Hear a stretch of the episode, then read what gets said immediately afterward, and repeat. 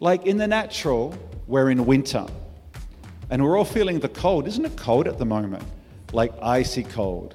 You've got to be so decisive to get up at a good time, especially if you're like me and you've got the electric blanket on three. Um, so you've got to make that hard, cold decision to get up. But you know, winter, it's not necessarily a glorious time either. Just ask a deciduous tree who has lost all of its glory, all of its leaves, its identity, if you like, but it remains planted. It doesn't uproot and move to Queensland where the climate is nicer. It stays planted, and we're in winter, and it's a bit cold, and we can feel a little bit like, you know, alone. But here's the word guess what? In the natural and in the spiritual, spring is coming. Spring is coming. Can you feel the warmth of those sun rays right now when it comes to the spring weather that we have in Albury?